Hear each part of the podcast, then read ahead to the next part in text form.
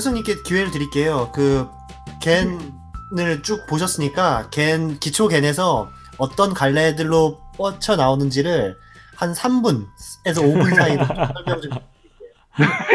GAN tutorial 시켜. 네, GAN tutorial 3분짜리 GAN- GAN tutorial. 걔는 나중에 방송 하나 따로 만들어야 될 것 같아. 이거 왠지 사심 방송인데 이거. 네, 요번에 잘 하시면 3분짜리 잘 하시면 제가 30분 드릴게요, 다음에. 3분 안, 주셨을 것 같아요.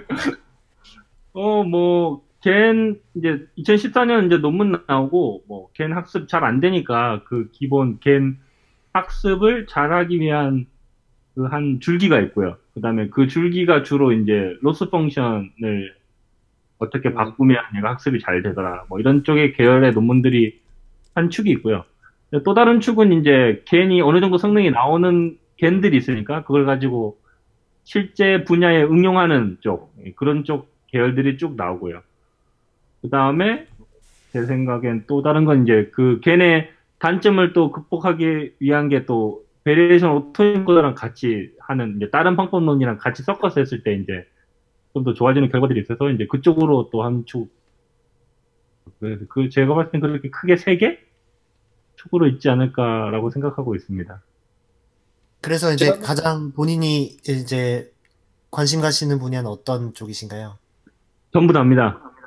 야, 아, 아, 또 다른 쪽이 있구나. 그, GAN의 응용 분야 쪽에서 사실 저는 그 GAN이 이제 일반 학, 네트워크 학습시킬 때 데이터 augmentation 관점에서 그리고 아까 얘기한 그런 adversarial attack 그런 거를 넣어서 좀 더 그 학습이 generalize 되게 좀 더 일반화가 잘 되게 학습하는 그런 하나의 tool로서 GAN이 사용될 수 있을 것 같아서 그래서 저는 이제 회사에서는 약간 서비스에 가까운 문제들도 풀어야 되기 때문에 그런 그렇죠. 거를 학- 예, 그런 거 풀 때 이제 GAN을 가지고 attack도 해본다든가 아니면 데이터를 좀 더 늘려서 해본다든가 뭐 이런 시도를 해보고 싶어요 저는. 어, GAN 관련해 가지고는 저도 좀 얘기할 게 좀 있는 게, 어, 사실은 제가 도메인은 크게 두 가지를 하거든요. 하나는 여러분들 다 아시는 것처럼 헬스케어를 하고, 헬스케어 같은 경우에선 validation study가 되게 중요해서, 아까 얘기한 대로 Bayesian을 집어넣거나 아니면 human의 interaction 통해 가지고 처리하는 방향성을 가지는데, 또 한 가지, 어, 제가 주로 많이 하는 파트가 문화 쪽이에요. 그래서 음악이라든지 뭐, comics, 뭐, 음. 일단, 관련된 걸 많이 하는데 이쪽에선 genera, generative 인터페이스로 접근을 하거든요. 인, 인텔리전스를 증강하는 쪽으로 접근을 하는데 이제 문제는 같은 거를 놓고서 두 접근의 철학이 되게 달라요. 그러니까 예를 들자면 의학 같은 경우에는 주로 많이 쓰는 게 해가지고 그 어, 어떻게 보면 성능을 좋게 만드는 거 그리고 딴 데로 많이 안 튀게 만드는 쪽에 해당하는 것들을 해결하려고 많이 쓰는데 어, 문화 쪽에 있는 사람들 같은 경우에는 글로벌 옵티멈을 찾으면 안 돼요. 쉽게 말해서. 한마디로 말해서 어느 정도 패턴을 찾았는데 local optima를 되려 찾을 수 있도록 hill climbing 해줄 수 있도록 해주는 게 우리의 창의성을 그 자극하는데 더 유리하거든요.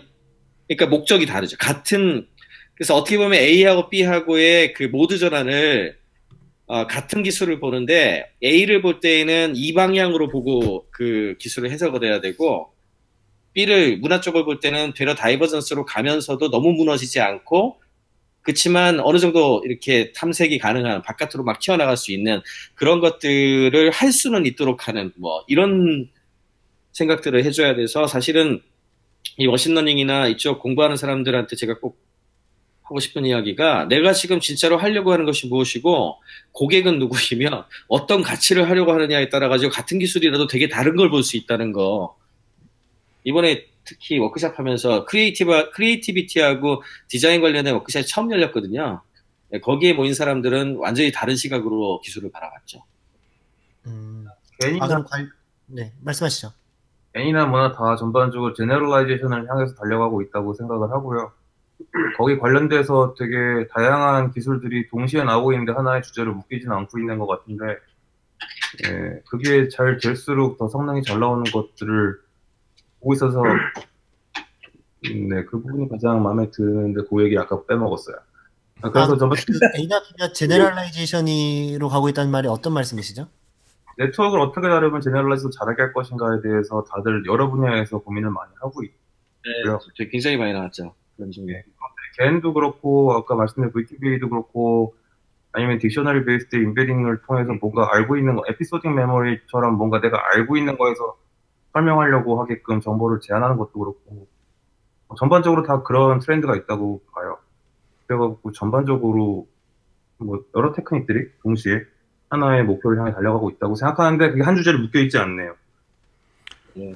convergence 되고 있었죠. 가장 제일 눈에 띄었던 게 discrete한 어, domain하고 우리 하- 흔히 보는 spatial domain하고 완전히 다른 접근을 했던 것들을 엮는 방식에 대한 거라든지 아니면은 이제 완전히 특성이 달랐던 데이터들을 연결하는 어떤 학습 방식이 예를 들어서 뭐 decision tree 계열이라든지 이런 과거의 어떤 symbolic한 approach를 지금 현재 쓰고 있는 CNN 계열의 backpropagation 중심으로 하는 것들과 연결시킬 수 있는 기술들이 서로 다른 접근으로 여러 개가 나왔고 굉장히 다양한 그 과- 그런 관련된 문제를 해결하려고 하는 리서치가 서로 다른 방식으로 여러 개가 나왔어요.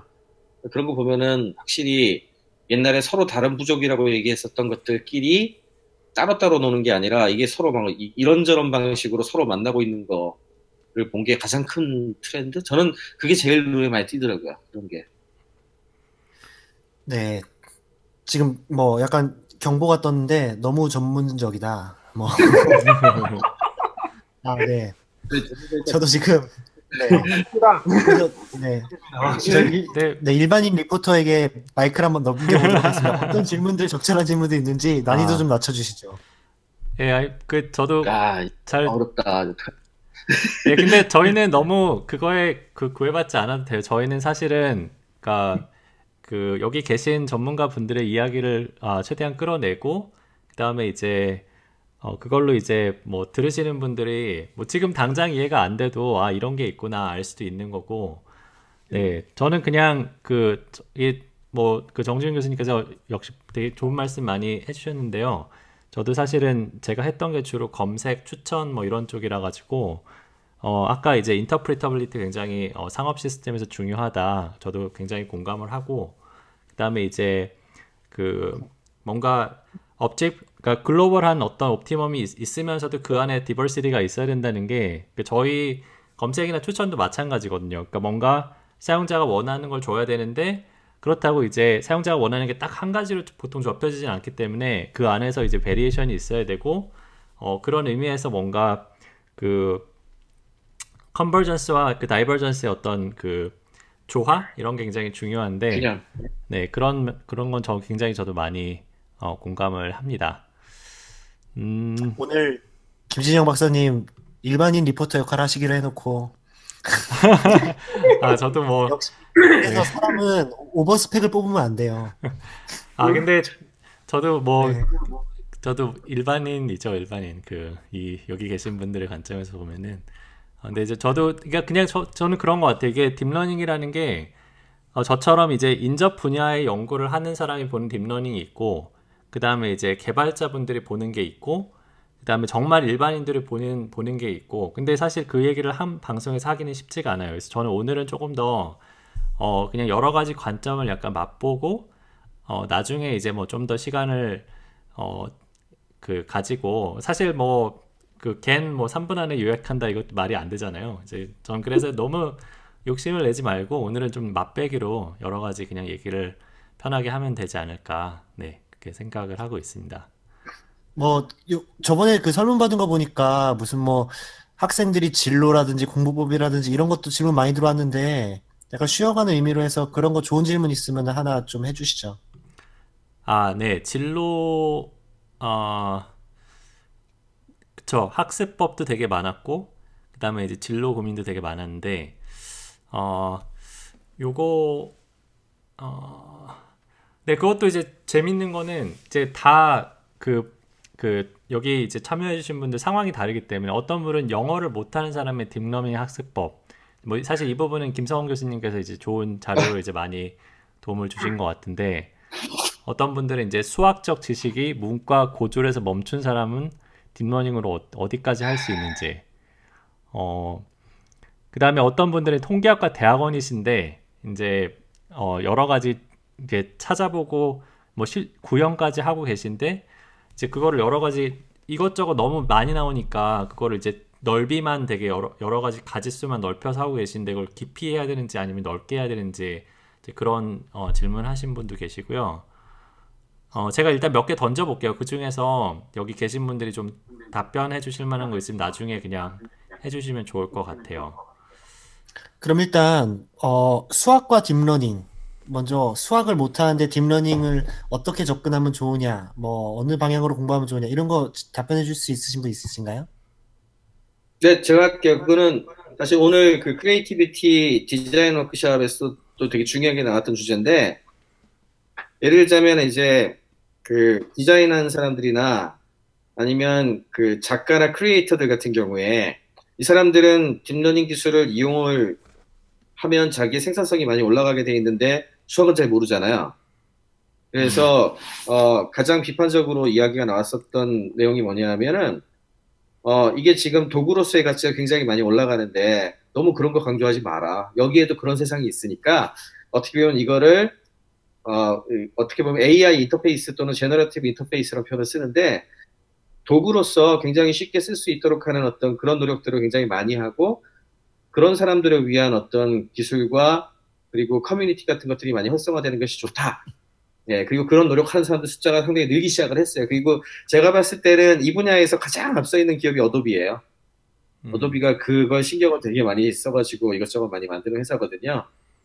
그리고 아마도 그런 회사들이 많이 나올 것 같은데 그런 좋은 도구들이 이제 상업화돼서 나오기 시작하면 그, 그, 이 인공지능, 이 딥러닝 관련된 기술을 이해하고 있는 사람들, 어느 정도 이해하고 있는 사람들, 어떻게 쓸 수 있다는 것 정도를 아는 사람들이라면 충분히 그 도구들을 써가지고 자기의 생산성도 올리고 가치를 만들어낼 수 있지 않을까. 그래서, 어, 필드를 잘 찾으면 충분히 도전해 볼 만하다고 생각합니다.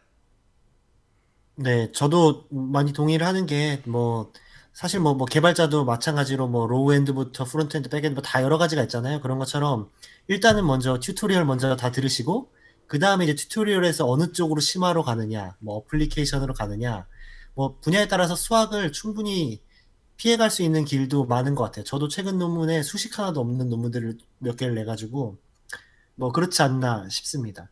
뭐, 다른 또 그렇죠. 의견 있으신 분 있으신가요?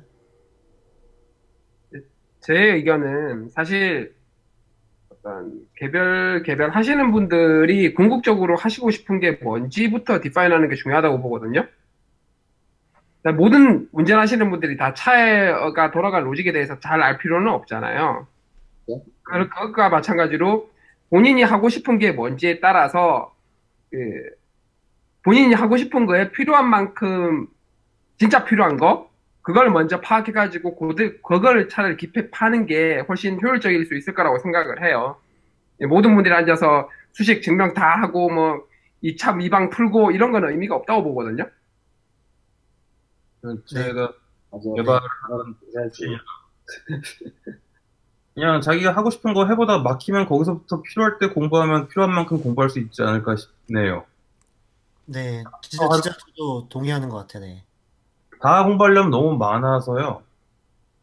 예, 근데 필요할 때 모르면 또 디버깅도 못하고 안 되는 걸 왜 안 되는지도 모르니까 그때 필요한 만큼만 공부하면 딱 원하는 만큼 공부할 수 있지 않을까 싶습니다. 맞아요. 네. 문제 해결이 중요하답니다. 그때. 네.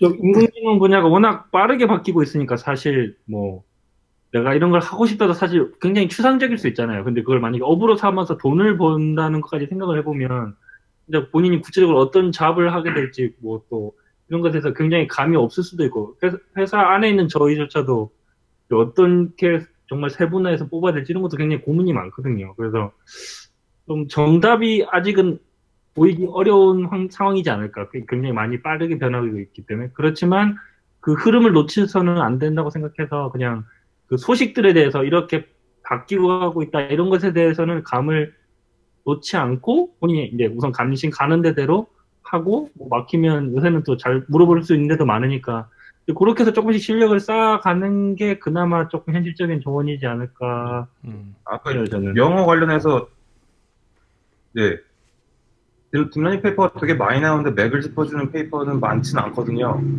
그런 거를 알려줄 수 있는 친구가 주변에 있으면 될 것 같습니다. 비슷한 의견인데 사실 너무 많은 paper가 나오고 너무 빨리 변하고 있기 때문에 혼자서 하는 거는 현실적으로 불가능하고요. 그래서 주위에 친구들, 좀잘 같이 얘기할 수 있는 친구들, 좀 더 크게 하면 이제 커뮤니티 활동을 좀 할 필요가 있는 게 혼자서 할 수가 없으니까, 그럼 이럴 때 집단 지성을 활용을 해야죠. 그러면 이제 혼자 하는 것보다 훨씬 그 가능성이 올라갈 수 있다고 생각을 해요. 저희가 회사 내에서 세미나를 굉장히 빡세게 돌리는데, 제가 연구실에 있을 때보다 더 빡세게 돌리는 것 같거든요. 그걸 뭐 개별 개별 논문을 굉장히 구체적으로 판다기보다는 핵심 아이디어가 뭐고 어떤 데이터를 썼고 뭐가 다른지에 대한 공유만 서로 서로 해줘도 팀 내 팀 내 팀원들 전반적인 어떤 데 도움을 줄 수 있는 것 같더라고요. 그래서 결국은 집단지성을 활용할 필요가 있다. 혼자서 끙끙 앓지 말고 그런 거는 확실히 merit이 있는 것 같아요. 네, 저 그 제가 영어- 좀좀 더 팔로우업을 예, 좀 해보면은 어, 예, 일단 저도 커뮤니티의 필요성 이제 공감을 하고요. 근데 이제 아까 그 전에 어, 그러니까 일단은 뭔가 그 실무 응용 분야를 찾아서 뭔가 목표를 그러니까 그러니까 좀 집중을 해서 뭔가 하나를 하다가 이제 중간에 막히면은 이제 중, 더 이제 그 거기서 필요한 걸 더 공부하면 된다 이렇게 말씀해 주셨는데 뭐 그 부분도 굉장히 좋은 어, 접근 방법인 것 같아요. 근데 이제 그두 분, 그 여기, 여기 계신 분들은 실제로 많이 그런 경험을 일종의 이제, 어, 그니까 뭔가 문제 해결을 하면서 이제 필요한 걸 배우는 과정을 많이 해보셨을 텐데, 요거는 이제 내가, 어, 해보니까 정말 좀, 좀 제대로 좀 알아두면 좋겠다. 이런, 이렇게 생각하신 어떤, 그러니까 여기서 이제 좀 질문이 나온 것 중에 이제 수학도 어떤 수학이 필요한지 아니면 이제 그 뭐 예를 들어 뭐 프로그램 프로그래밍일 수도 있고 그게 어 뭐가 됐든 간에 이 부분은 조금 내가 어 실제로 실무를 해보니까 굉장히 좀 어 그래도 좀 잘 알아둬야 되는 어 뭐 분야나 기술이다. 뭐 그렇게 생각하시는 게 있으신지 좀 좀 구체적으로 말씀해 주시면 좀 더 도움이 될 것 같아요. 넘파이 아 넘파이 넘파이만큼 중요한 게 없죠. 음, 사실 모든 뉴럴넷 모델은 넘파이로 다 구현할 수 있거든요. 느려서 그렇지. 네. 근데 그걸 구현해 봄으로써 또 이해도가 올라가는 게 있으니까 네 좋을 것 같습니다. 다른 라이브러리도 웬만하면 넘파이 컨벤션을 따르려고 하기 네. 때문에 넘파이를 잘 다루면 좋을 것 같아요. 음. 네, 그 NumPy 그 제가 보니까 예전에 NumPy만 집중적으로 다룬 tutorial 같은 것도 있었던 있었던 것 같은데 그거는 이제 제 방송 말미에 좀 소개를 예 제가 자료로 예, 넣도록 하겠습니다. 예, 테리님 뭐 말씀하시려고 했던 거 아니에요? 아니요. 아닙니다. 네. 아, 아까 그 영어, 영어와 딥러닝 공부 얘기를 했잖아요. 근데 저는 개인적으로는 영어와 딥러닝, 영어를 피하면서 딥러닝 공부를 할 수 있을까? 그런데 사실 영어 공부가 딥러닝 공부보다 좀 더 많은 benefit을 주지 않나요? 영어 공부부터 하는 게 좋지 않을까요? 뭔가 뭔가 그거는 부분을 다 봐도 괜찮을 것 같습니다.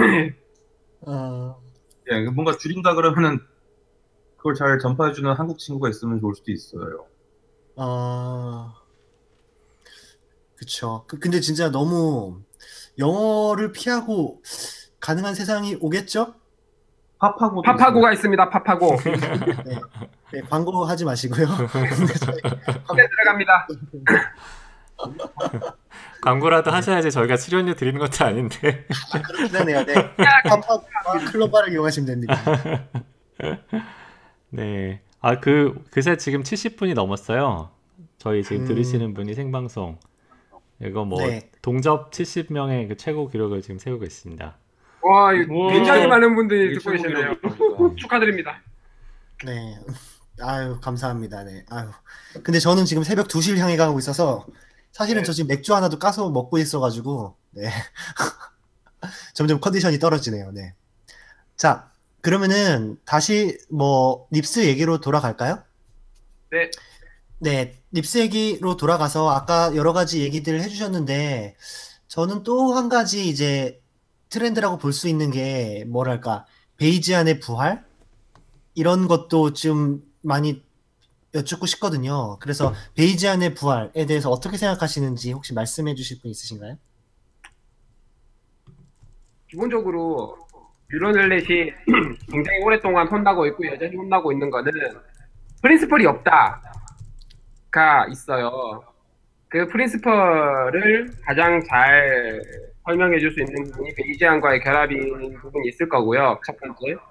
두 번째는 역시 neural net 자체가 결국은 parameter들이 굉장히 많은 모델인데 여기서의 어떤 parameter, hyper parameter 얘들을 Bayesian적으로 풀어서 뭔가 좀 훨씬 그 theoretical하게 이쁘게 좀 찾아갈 수 있는 그런 연구가 어차피 머신러닝 하시는 분들 입장에서 봤을 때 특히 이론적인 부분의 연구를 하시는 분들 입장에서 봤을 때 충분히 매력적인 부분이 될 수 있을 것 같고 그래서 결국 Bayesian learning, 혹은 Bayesian optimization 그리고 neural net 부분이 합쳐져서 가려는 서로의 서로의 이해관계가 맞아 떨어지는 부분이라고 생각을 해요. 지금 제가 봤을 때는 그래서 그쪽 방향으로 가는 게 맞을 것 같은데 이게 real world의 문제 풀이에서도 그게 굉장히 유용하냐라고 물으면 저는 네, 못 봤습니다. 네. 좀 애로사항이 있죠, 여전히. 여기는 학회라 그런 것 같은데. 네. 아, 그럼 낙호님께서 그 real world에서 어떻게 이게 잘 적용이 안 되지 좀 설명해 주시겠어요?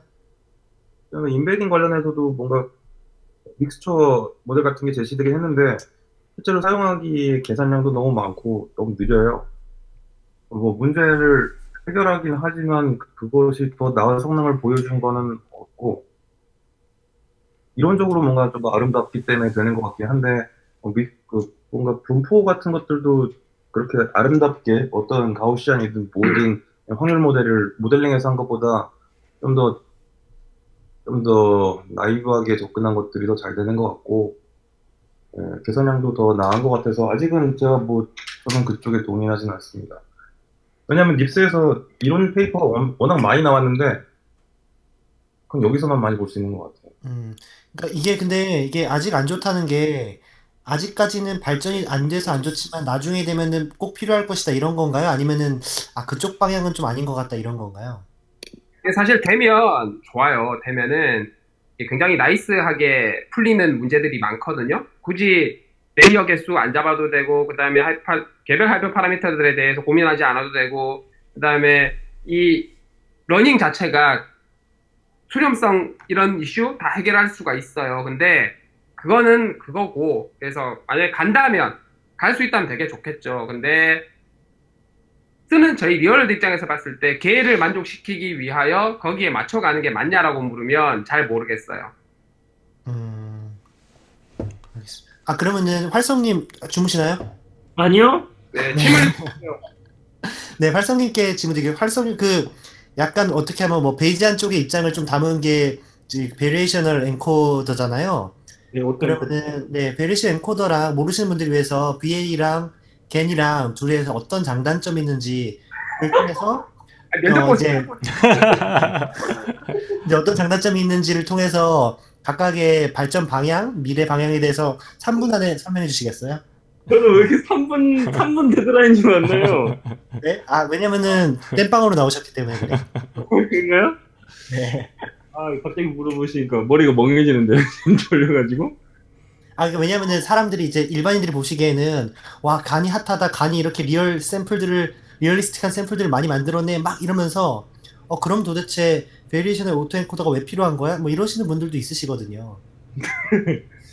어 가장 제가 봤을 때 가장 큰 차이는 그, 그어후 결 뭐 생성된 모델의 결과나 뭐 이런 것도 있겠지만은 그 variational autoencoder는 그래도 그 encoding과 decoding이 같이 결합된 구조잖아요. 그래서 그 인코더로서의 역할이 굉장히 중요한 것 같아요. 그래서 feature embedding 할 때나 이럴 때 이제 variational autoencoder가 encoding으로서 성능은 강하지만 GAN에는 오히려 또 그런 게 없잖아요. 그래서 디코더만 따지, generator만 따지면 GAN이 더 좋아 보일 수도 있지만은 이제 variational autoencoder는 그 인코더도 최소한의 성능이 어느 정도 보장되는 그런 접근론이기 때문에 그래서 뭐 최근 추세들의 논문들을 보면 이제 variational autoencoder랑 GAN이랑 같이 쓸 때 이제 여러 여러 multimodal 데이터들을 한꺼번에 막 다루고 싶을 때 그렇게 그때 이제 variational autoencoder를 feature embedding하는 쪽으로 이제 쓰고 이제 decoding 쪽은 이제 generator가 좀 도합해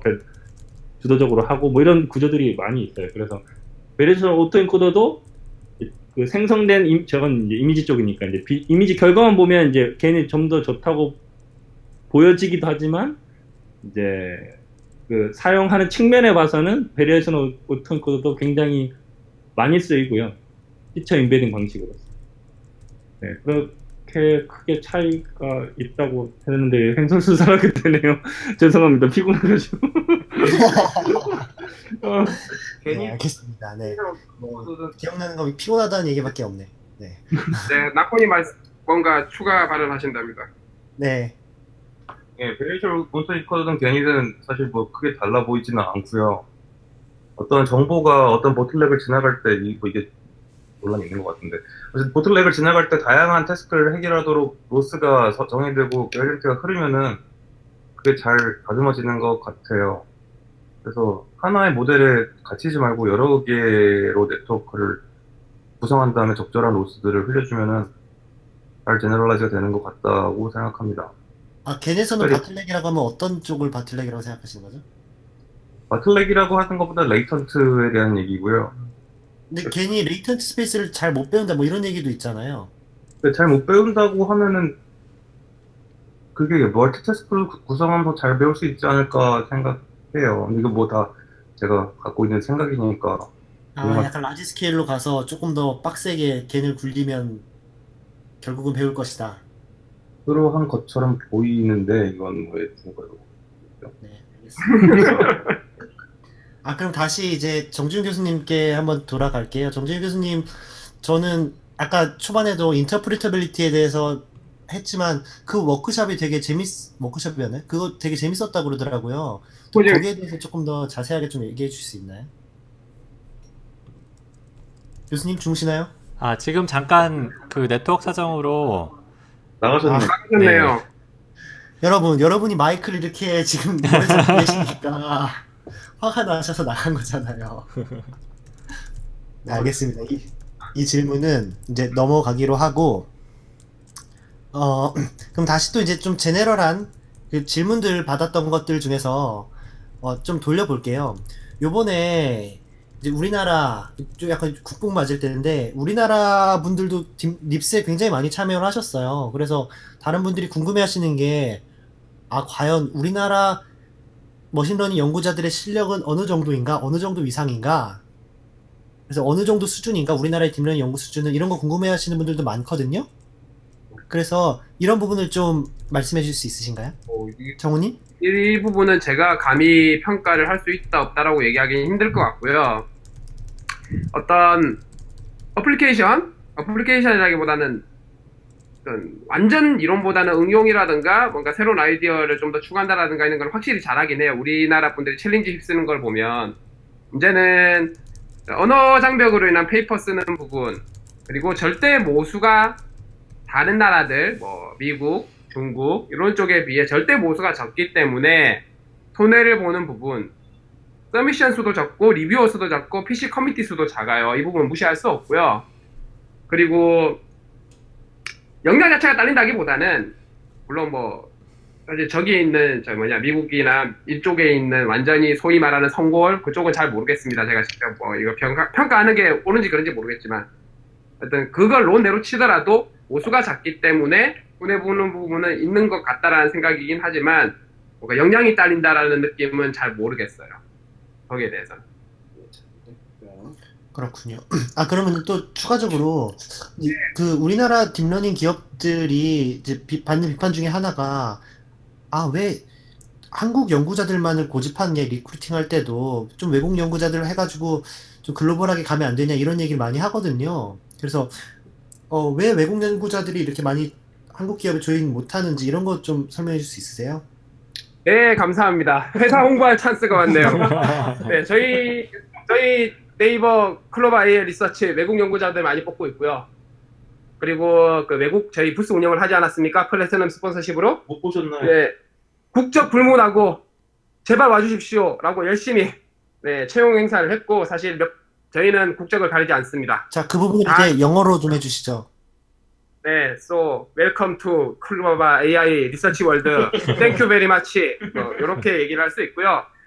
어 근데 이제 이분들 입장에서 봤을 때는 좀 몇 가지 concern이 있겠죠. 외국인 연구자분들 입장에서는 첫 번째는 이 소위 말하는 실리콘밸리 지역 혹은 그 홍정님 계시는 워털루 지역 그 다음에 여기 몬트리올, 루시아, 밀라 일대 보면은 굉장히 인프라가 잘 돼 있고 많은 분들이 많은 연구자분들이 잘 돼 있고 어 이런 부분들에서의 차이가 틀림없이 있긴 한 것 같아요. 그분들의 인식 속에서 그러다 보니까 굳이 저 먼 한국까지 가서 해야 되냐 특별한 이유가 있지 않는 한 그런 부분이 채용할 때 가장 크고요. 그리고 아무래도 급여 체계, 물가까지 고려- 고려한 급여 체계 부분 굉장히 클 것 같고요. 그리고 첫 번째 진입하는 어떤 industry의 career path를 생각을 할 때 구글이 찍혀 있는 것과 한국 기업이 찍혀 있는 것의 차이는 틀림없이 존재를 한다고 생각을 해요. 지금 당장 입장에서 봤을 때 이런 여러 가지 것들이 저희가 외국인 연구자분들을 채용하는데 굉장히 어려움이 좀 있는 것 같고요, 같고요, 같은 상황이고요. 그래서 이런 걸 극복하기 위해서 저희는 다양하게 노력을 하고 있죠. 이제 가능하면 이제 저희가 서비스 클로바를 똑똑하게 만들기 위한 서비스를 기반으로 한 어떤 AI 연구를 하고 있지만 사실 글로벌 똑똑하게 만드는 게 자비스처럼 만드는 건데 자비스처럼 만들려면 해야 될 게 너무너무 많고요. 기술적인 부분도 너무너무 많이 풀어야 되기 때문에 그런 기술을 열심히 에, 개발할 수 있게 최대한 최대한으로 지원을 해드리겠다라는 형태로 그리고 같이 재밌는 문제를 풀자 이런 형태로 많이 어필을 해서 저희 같은 경우는 열심히 채용을 하려고 노력을 하고 있습니다만 그분들의 입장에서는 아무래도 어떻게 보면 되게 마이너잖아요. 그리고 보험을 걸어야 하고 이런 부분들이 있다고 생각을 합니다. 그래서 뭐 글로벌 글로벌 캠퍼스? 네, globalization 씨. 네, 네. 네, 낙호님 말씀하세요. 그래서 좋은 분들이 편하게 연구하고 가시면서 저희 네이버 이름으로 연구를 낼 수 있도록 하는 프로그램 운영하려고 지금 모집 중이고요. 그런 형태로 저희가 점점 더 노출도가 높아지면은 그러한 마이너한 인식이 좀, 좀, 조금은 나아질 거고, 그렇게 해서 점점 점점 좋은 분들부터 가속화가 돼가지고 선순환이 될 거라고 기대하고 있습니다. 어 그러면은 그 미국이 아닌 이런 것들을 잘하고 있는 나라는 또 어디가 있나요? 뭐 예를 들면 중국에서 약간 뭐 외국 연구자를 잘 불러들이는 이런 기업은 또 어디가 있나요? 제가 알기로는 중국은 일단 실리콘밸리에 비해서 돈 싸움이 밀리는 게 아니라 더 많이 주고요.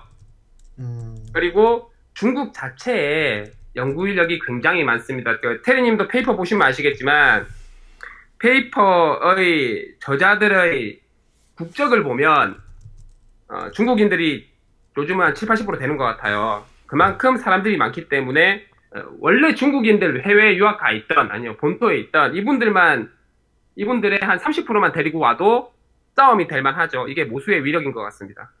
음, 그러면은 어 그럼 국내 얘기를 좀 해볼게요. 국내에서는 딥러닝 열심히 하고 계시는 분들이 뭐 네이버도 있고 뭐 카카오 브레인도 만들었고 또 SK T브레인인가요? T브레인도 있고 뭐 삼성에서도 하시고 있고 막 이런데 지금 뭐 국내 상황은 어떤지 각각이 다들 어떤 상품들 개발하시고 하지 이런 것 좀 얘기해 주실 수 있나요?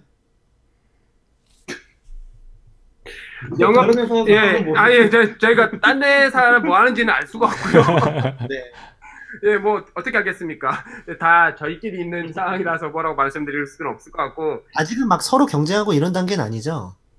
어, 경쟁 느낌보다는 각자 잘하자 이런 느낌이 음. 강한 것 같아요. 아직은 연구자도 많이 부족하고 시장도 많이 부족하고 해서 같이 이 시장을 boom up하자 하는 게 되게 중요하다고 생각을 해요. 그래서 이제 김남주님 카카오브레인 김남주님 같은 경우는 사석에서 만나서 술도 먹고 그러는데 이, 이 기술 저변을 어떻게 하면 좀 더 확대할 수 있을까? 이런 얘기들을 많이 해요. 이런 부분은 뭐 정지훈 교수님도 마찬가지로 고민을 같이 하시는 부분이고요.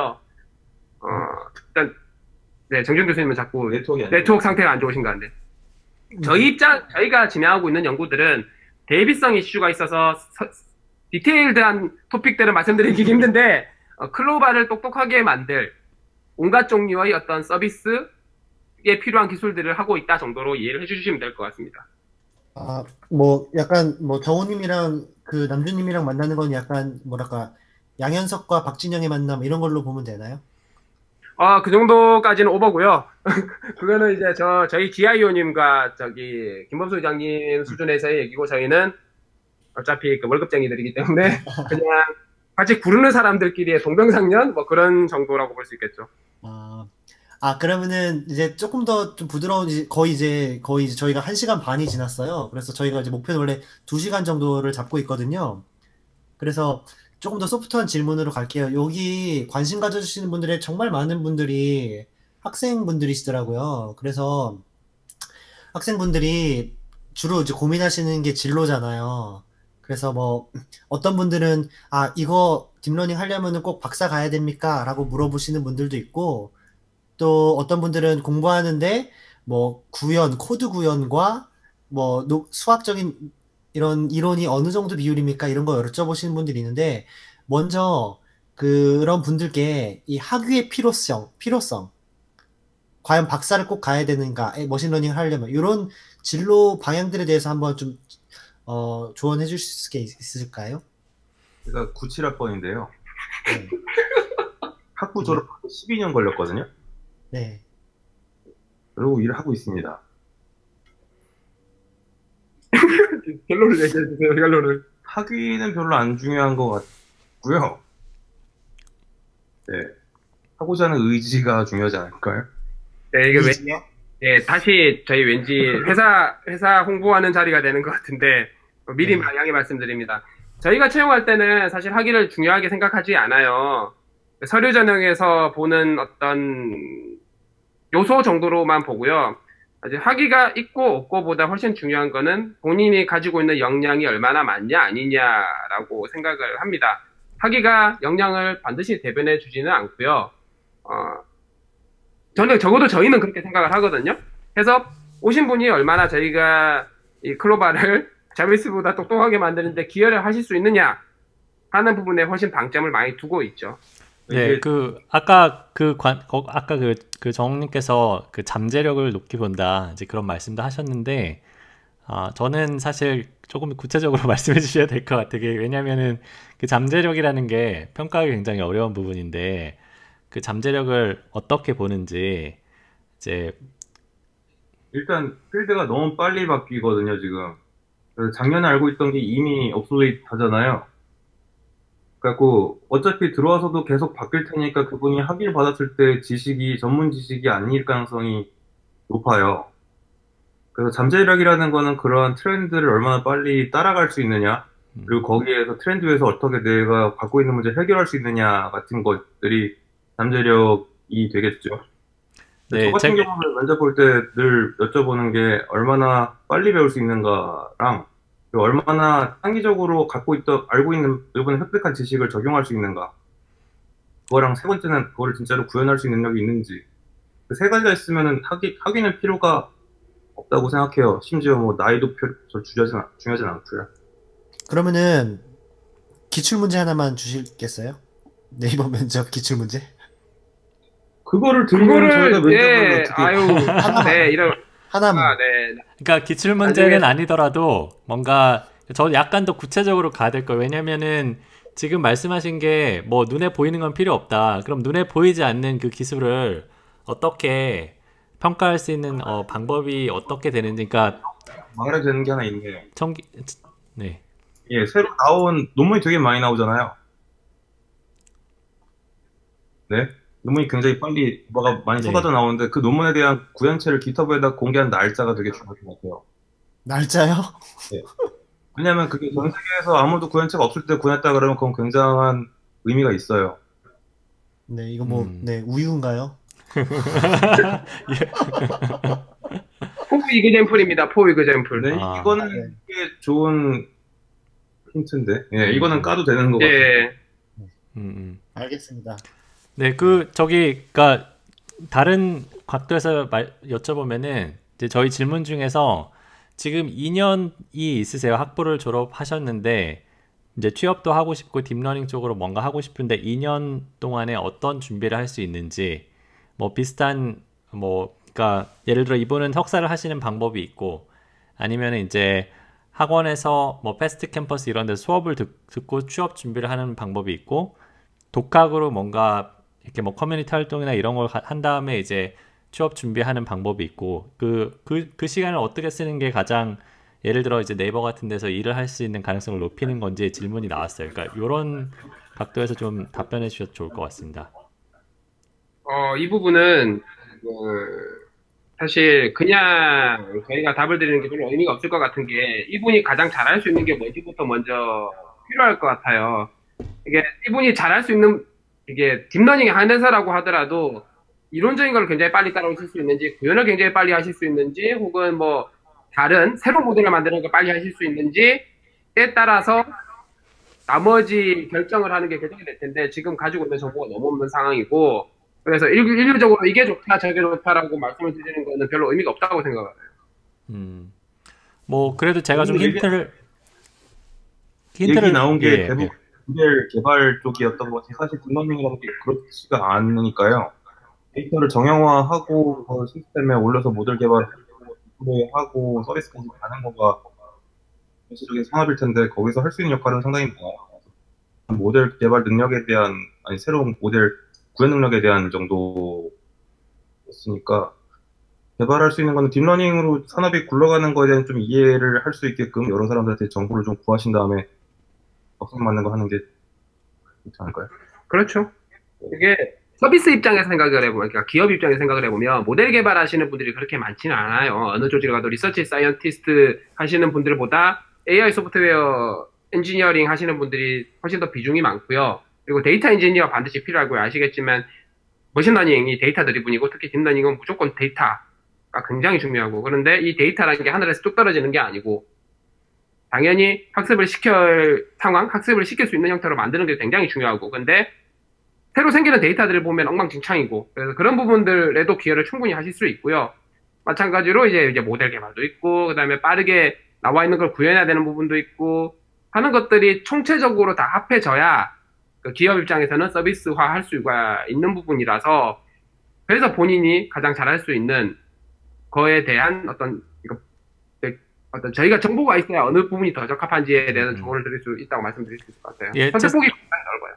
제 생각에는 예, 충분히 답변이 됐을 것 같아요. 이제 예를 들어서 이제 뭐 그러니까 이론적으로 좀 더 관심 있는 분 같은 경우는 당연히 대학원을 가야 될 거고 어 그다음에 이제 뭐 당장 개발 쪽으로 해보고 싶은 분들은 이제 뭐 다른 독학이나 아니면 이제 좀 더 빠른 방법 찾을 수 있을 것 같은데 어쨌든 중요한 거는 연구하는 사람만 있는 게 아니다. 실제로 뭔가 그 프로덕을 만들기 위해서는 그 데이터를 넣고 데이터를 가공하고 그 다음에 이제 실제로 뭔가 구현할 수 있는 구현체를 만드는 그런 역할도 있고 각자의 역할, 그러니까 본인의 역할을 조금 더 고, 민해 보는 그런 어 이제 시간을 가져야 된다. 네, 되게 좋은 예 포인트신 것 같습니다. 네, 네, 맞- 많은 분들이 그냥 뭐 무엇을 해야 될까, 어디로 가야 될까 이런 거 고민하시는데 뭘 하든지 간에 잘하면 어디에든 다 쓸모 있는 구성 요소가 되는 것 같아요. 잘 해야죠. 잘. 네, 잘 하면 됩니다. 괜히 그냥 모두가 따라가는 길 갔다가 못하는 것보다는 자기가 잘할 수 있는 걸 잘하는 게 낫죠. 네, 저희가 저는- 게 저희가 얻을 수 있는 탤런트가 있으면 부족한 게 있어도 채용을 하려고 해요. 네. 그래서 저희가 부족한 걸 채울 수 있는 분이 되면 좋을 것 같습니다. 네, 음. 네이버 지원했다 떨어지신 분들 탤런트가 부족하답니다. 네. 탤런트가 부족하다는 느낌보다는 네. 본인이 기여하실 수 있는 부분에 대해서 명확하게 본인이 이해를 하고 있어야 될 것 같아요. 그러니까 A를 잘할 수 있는 분이 난 B를 잘 하고 싶어요라고 하면 저희가 아무래도 자선 사업 하는 게 아니다 보니까 사실 채용이 힘들잖아요. A에 음. 기여를 하실 수 있는 분은 A를 잘해야 되고요. B에 기여를 하실 수 있고 하시고 싶은 분은 B를 잘해야겠죠. 활성님 네? 주무시나요? 아니요. 주무시. 그. 사람 뽑는 그 아까 기출 문제 물어보셨는데 네. 사실 저희가 채워줄 수 없는 그 회사에 오면 이제 협업하다 보면 저희가 도울 수 있는 건 돕고 또 도움을 받을 건 받지만 저희가 채워줄 수 없는 게 저는 그 열정인 것 같거든요. 그 자기가 AI 분야를 왜 하게 되고 또 그런 거에 대한 고민이 있으셔야 될 것 같고 그런 열정이 충분히 보이는 거에 대한 증거로서 저희가 뭐 사실 저 같은 저, 저 저보고 면접 보라면 페이스북 다 뒤져보거든요. 페이스북 뒤져보고 어떤 활동 하시는지 뭐 뒷조사 같은 거 열심히 하거든요. 그러니까 그게 그냥 사실 삶에서 묻어날 거 아니에요. 내가 이쪽 분야에 관심이 있었으면 뭐 질문도 하셨을 거고 뭐 나름 고민들의 흔적들이 이제 요새는 SNS에 다 드러나니까 그래서 뭐 꼭 활동 안 하면 그런 거 안, 안, 아니나 아닌가요로도 질문하시는데 SNS 아니고 그 정보를 얻기가 굉장히 요새는 힘드니까 레딧 활동이라던가 그래서 저는 꼭 해야 된다고 보는 입장 중에 하나라서 꼭 뒤지는 편입니다. 네, 알겠습니다. 그래서 네, 네이버 지원하시는 분들은 SNS를 잠시 비활성화를 하시고 인터뷰를 걸로 비활성하면 트롤이죠. 네, 알겠습니다. 아, 그리고 또 이런 질문 들어왔는데, 아, 이것도 모르겠는데, 음, 그, 약간 지금 계속 말씀 들어보니까, 뭐, 나코님께서는 이제 구현하는 거, 어, 구현을 하는 날짜, 이런 거, 아무도 몰랐을 때 그걸 이해하고 구현하는 이런 것도 말씀하시고 하셨는데, 그렇게 구현을 잘하는 사람하고, 또 어떤 부분들은 새로운 아이디어를 내서 논문을 쓸 수 있는 사람이 또 있잖아요. 근데 그렇게 새로운 아이디어를 써, 해서 논문을 쓸 수 있는 사람이 과연 얼마나 많이 필요한지. 저희는 다 많이 필요합니다. 그러니까 일단 다 많이 지원해 주시면 감사하겠습니다. 버리고 있는 일이 너무 많아요. 음, 그러니까 뛰어나기만 한다면 누구든 채용하겠다. 뭐 이런 입장이시죠. 그렇습니다. 저희 신종호 대표께서 그러니까 클로바의 총 리드이신 신종호 대표께서 제게 내린 미션이 있습니다. 2월 달에 1000명 채용해라. 천 명이요? 아이도가 1000명이라더라. 1000명 데리고 와라. 뭐 네. 10만 양병설 이런 느낌인데요. 많이 채용해야 합니다. 네. 저희 시간이 많이 됐는데 어 네네. 딥러닝의 미래 지금 이제 또 NIPS 다녀오셨으니까 미래에 대해서 약간 그 뭔가 그 식견이 생기지 않으셨을까 하는데 좀 마무리를 그렇게 좀 해볼까요? 아니면은 네, 좋습니다. 그럼 어, 딥러닝의 미래에 대해서요. 아, 그러면은 뭐 이런 말씀을 드려볼게요. 이제 딥러닝이 이제 작년에 다르고 올해 다르고 또 내년에 다르고 다 그럴 거잖아요. 그래서 작년 같은 경우에는 정말 뭐 GAN이 돌풍을 일으켰고 그래서 다들 unsupervised가 뜰 것이다 막 이렇게 왔었고 또 한편으로는 또 reinforcement learning도 굉장히 핫해서 지금도 핫한 상태고 그런데요. 아직까지 딥러닝이 굉장한 product를 보여주고 있다 이런 것까지는 안 온 것 같아요. 그래서 과연 딥러닝의 미래 그리고 이런 것들이 시장에서 어떻게 나타날 것인가에 대해서 좀 얘기를 나누고 싶은데요. 어, 먼저 정우님께서 클로바를 directing하는 입장에서 어떤 상품들이 이제 나올 것 같은지 좀 한번 말씀을 해주시겠어요? 어, 딥러닝이 end product로서 바로 뭐 end-to-end로 기여를 할 수 있는 부분은 아직까지 많지 않은 건 사실이에요. 여러 가지 퍼포먼스 이슈도 있고 정확도, 정확도 이슈도 있고 하지만 딥러닝의 가장 막강한 점 중에 하나인 기존의 feature들을 대체하는 feature representation 부분에서는 개별 서비스나 product를 만들기 위한 feature로 활용함으로써 쓰이는 부분은 굉장히 많아요. 사실 저희가 쓰는 서비스들의 대부분을 deep feature들을 사용을 하고 있어요. 그게 NLP가 됐든 뭐 dialogue가 됐든 music이 됐든 그래서 거기에서 기여하는 바는 충분히 크다고 생각을 할 수 있고요. 그리고 사, 뭐냐 회사 입장에서 봤을 때 이걸 모두 end-to-end로 반드시 끌고 가야 되냐라고 물으면 그거는 또 꼭 그럴 필요는 없다라고 생각을 해요. 다만 어떤 형태가 됐든 사용자들의 가치를 만족시킬 수 있는 부분만 이상의 어떤 그런 기술적인 백업이 된다면 그게 뭐 당연히 뭐 딥러닝에서 나올 수도 있는 거고 다른 데서 나올 수도 있는 거죠. 그래서 제 입장에서 봤을 땐 그래요. 이게 반드시 딥러닝의 미래가 좋고 나쁘고 이런 의미보다는 어, 서비스나 product로서의 가치를 많이 줄 수 있는 부분으로 흘러가는 형태가 돼야 되지 않을까 생각을 해요. 물론 아카데미 하시는 분들은 좀 얘기가 다르긴 하겠지만. 나코님께 질문 드릴게요. 그 reinforcement learning에 대해서 뭐 이런 얘기도 하거든요. 가장 핫하지만 가장 쓸모없는 분야다. 뭐 이렇게 말씀하시는 분도 있거든요. 왜냐면은 reinforcement learning이 뭐 게임상에서만 잘 된다. 뭐 이런 얘기도 많이 하고 하는데 reinforcement learning이 진짜 세상을 바꿀 때는 어떤 형태로 바꾸기 시작을 할까요? 면접인가요?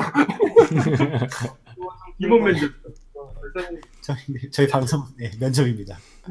reinforcement learning 자체가 현재 지금 게임 환경에서 다루고 있는데 게임에 너무 low level feature에 다루고 있어서 진도가 잘 안 나가고 있는 것 같고요. 다루고 있는 문제 게임 자체도 굉장히 좀 어, 말을 잘 몰라요. 예, 그 primitive한 수준이라 primitive한 게임이잖아요. 그게 뭐 아타리나 이런 거지. 뭐 스타크래프트는 이제 건들지도 않고 있고 뭐 그래가지고 이게 제대로 된 의사결정 수단으로서의 기능을 하고 하는 연구를 하고 있지 않다고 생각을 해요. 근데 이제 그거를 좀 이제 방향을 좀 틀어가지고 새로운 뭐 페이스북도 발표를 했지만 RTS 환경도 만들고 decision이 있어야지 제대로 된 planning이 있어야지 풀 수 있는 문제들이 나오고 있으니까 발전을 할 거라고 생각을 하고요. 그래서 최근에 그 벤지오 그룹에서 HoME dataset이 나왔죠.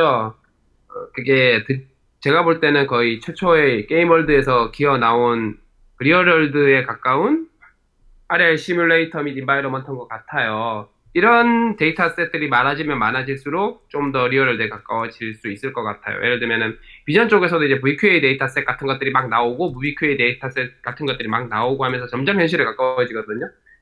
음, 것이 얼마나 많이 만들어지느냐 거기에 따라서 이제 연구 트렌드가 같이 움직이게 될 것 같아요. 음. RL이 컨버전이 워낙 느려가지고 현재 raw pixel 쓰고 있는 것들이 좀 오히려 문제를 망치고 있다고 생각을 해요.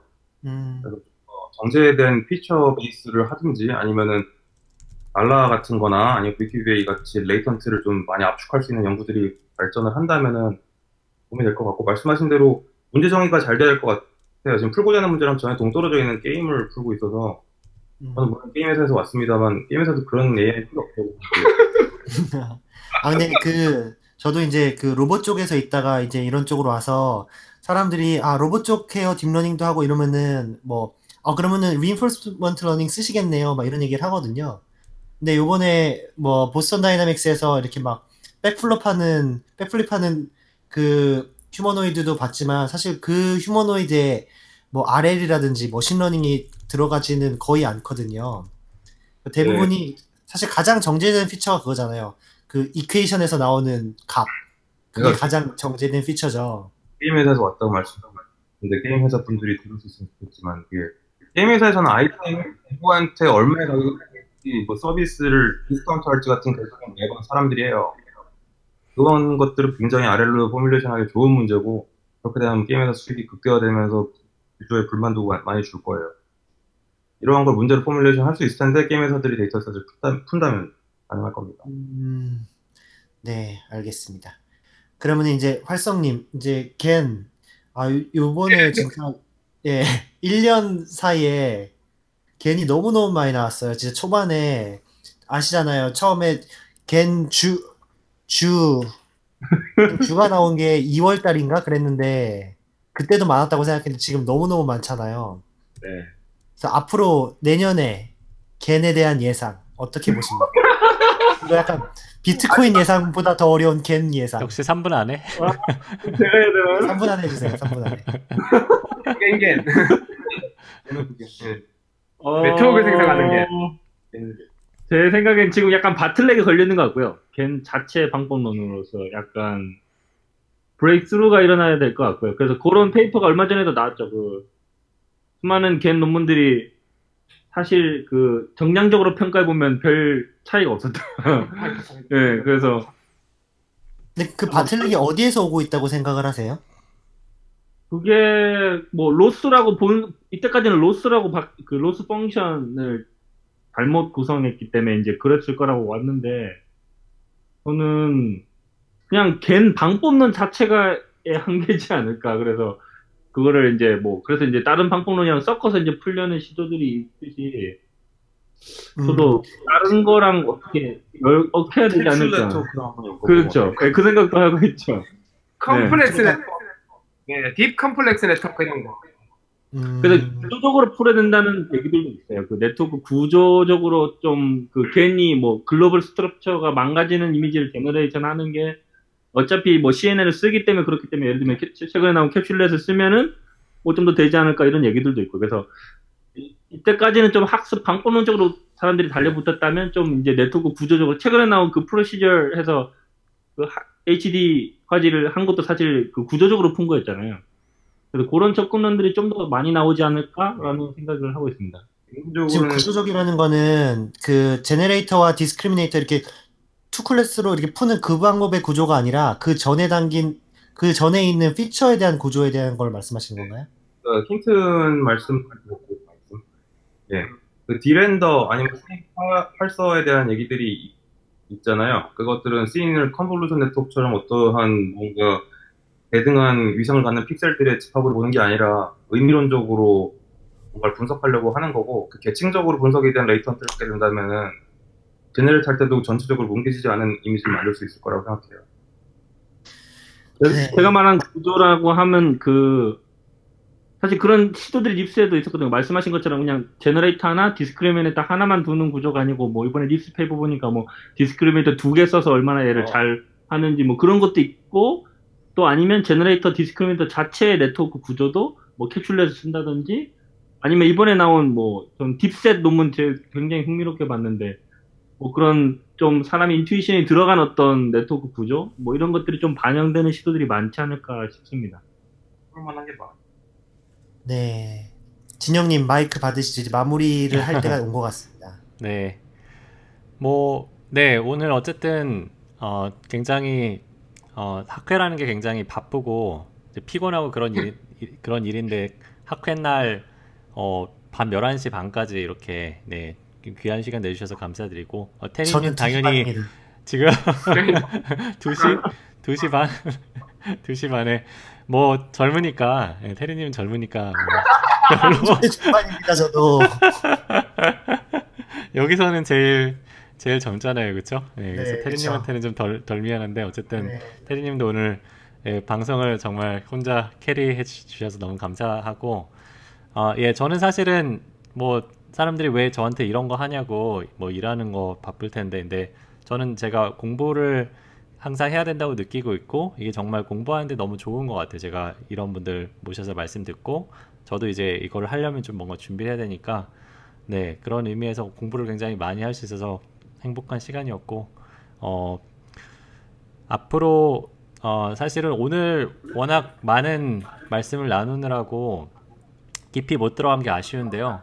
네 앞으로 뭐 김성훈 교수님과 함께하는 이제 어 그 학습법 학습법 그리고 이제 어 정지훈 교수님과 함께하는 그 딥러닝과 뭐 creativity 뭐 그다음에 또 뭐 GAN 뭐 아무튼 뭐 방송 분량이 엄청나게 나올 것 같습니다. 뭐 그래서 또 어 다 여쭤본 건 아니지만 어쨌든 저 혼자 생각을 하고 있고 어 네 그러면은 그 오, 예, 게스트분들 한번 예, 일단 closing 이렇게 또 마지막으로 한 말씀씩 해 주시고요. 네, 그리고 이제 방송 마치도록 하면 될 것 같습니다.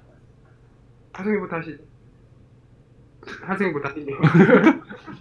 어, 저는 이제 AI 기술이 이제 굉장히 뭐 많이 발전되고 있잖아요. 근데 제일 이제 어떻게 보면 거기 제일 앞단에서 같이 끼워서 이제 달려가고 있는 것 같은데 이제 저 개인적인 생각일 수도 있지만 이제